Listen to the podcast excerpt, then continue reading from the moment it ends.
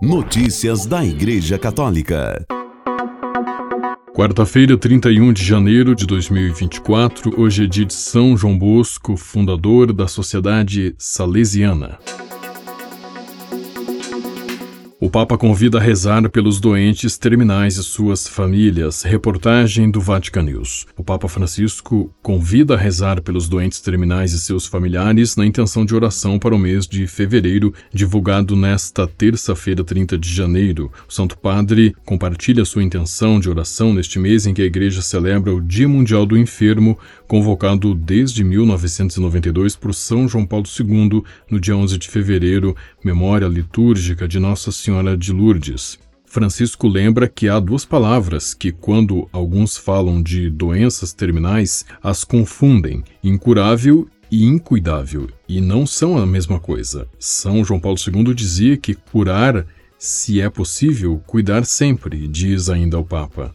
A mensagem de vídeo de fevereiro mostra um casal sentado na areia que contempla o mar, uma menina que abraça o seu avô no leito do hospital, um homem que está junto ao leito de seu pai com uma Bíblia no colo e um rosário nas mãos, uma enfermeira que leva ao jardim um paciente que já não pode caminhar, um médico que explica a uma família o difícil caminho que vão ter que percorrer com seu parente a partir de agora. Conforme as olhamos, as imagens do vídeo do Papa de fevereiro nos falam de uma série de fracassos ou êxitos. Fracassos se o único resultado aceitável é a cura, êxitos se o objetivo é o cuidado. Mesmo quando existem muito poucas possibilidades de cura, todos os enfermos têm direito ao acompanhamento médico, ao acompanhamento psicológico, ao acompanhamento espiritual, ao acompanhamento humano. O Papa acrescenta: nem sempre se alcança a cura, porém sempre podemos cuidar do doente, acariciar o enfermo. Em nossa cultura do descarte, não há lugar para os doentes terminais, e não é por acaso que nas últimas décadas a tentação da eutanásia tenha ganhado terreno em muitos países. Contrariamente a isso, o Papa Francisco nos convida a olhar o doente com amor, a compreender.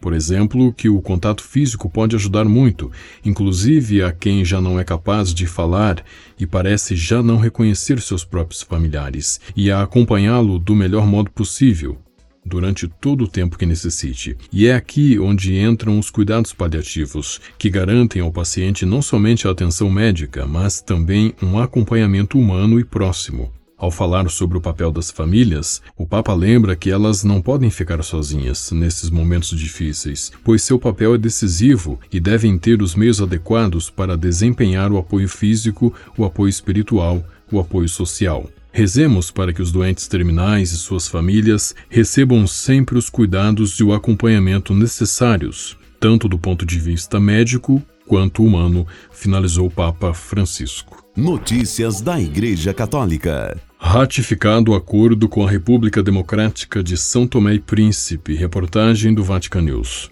Segunda-feira, 29 de janeiro, no Palácio Apostólico Vaticano, foram trocados os instrumentos de ratificação do acordo entre a Santa Sé e a República Democrática de São Tomé e Príncipe. O fato foi anunciado esta terça-feira pela sala de imprensa da Santa Sé, especificando que o ato foi realizado em nome da Santa Sé por Dom Paul Richard Gallagher, secretário das Relações com os Estados e Organizações Internacionais, e em nome da República Democrática de São Tomé e Príncipe por Garré Haddad do Espírito Espírito Santo Guadalupe, ministro das Relações Exteriores, Cooperação e Comunidades. Participaram da ratificação, da parte da Santa Sé, Monsenhor Simon Cassas e Monsenhor Carlos Fernando Dias Paniagua, oficiais da Seção das Relações com os Estados e Organizações Internacionais da Secretaria de Estado, da parte da República de São Tomé e Príncipe, e embaixadora Esterline Gonçalves Geneiro, ministra plenipotenciária, diretora-geral de Política Externa do Ministério das Relações Exteriores, Cooperação e Comunidades da República Democrática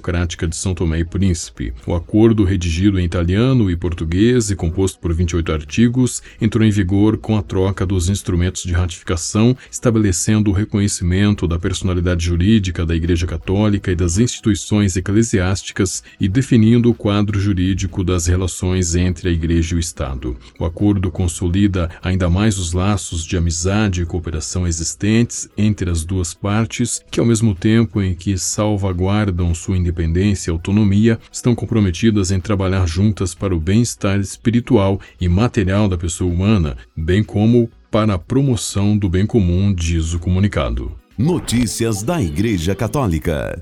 Apesar de o governo de Daniel Ortega liderar uma perseguição contra a fé há anos, a igreja continua viva na Nicarágua, disse a agência CI um padre nicaragüense. Para o sacerdote, que preferiu manter o anonimato por motivo de segurança, a dor continua afetando as famílias e as comunidades paroquiais por causa da expulsão de seus pastores e parentes. Ele lamentou que a essa dor se somem os mais de 90 presos políticos, entre eles muitos colaboradores leigos da Igreja Católica no país. Eles deportaram nossos pastores, congelaram o dinheiro das paróquias e dioceses, mas a igreja na Nicarágua continua viva e caminhando, disse o sacerdote. Para o padre nicaragüense, isso se deve ao fato de que é Deus quem conduz a igreja com a força de seu espírito e Maria Imaculada, que acompanha nosso povo. Notícias da Igreja Católica. Como um objeto antigo pode conectar os católicos ao sacrifício de Jesus?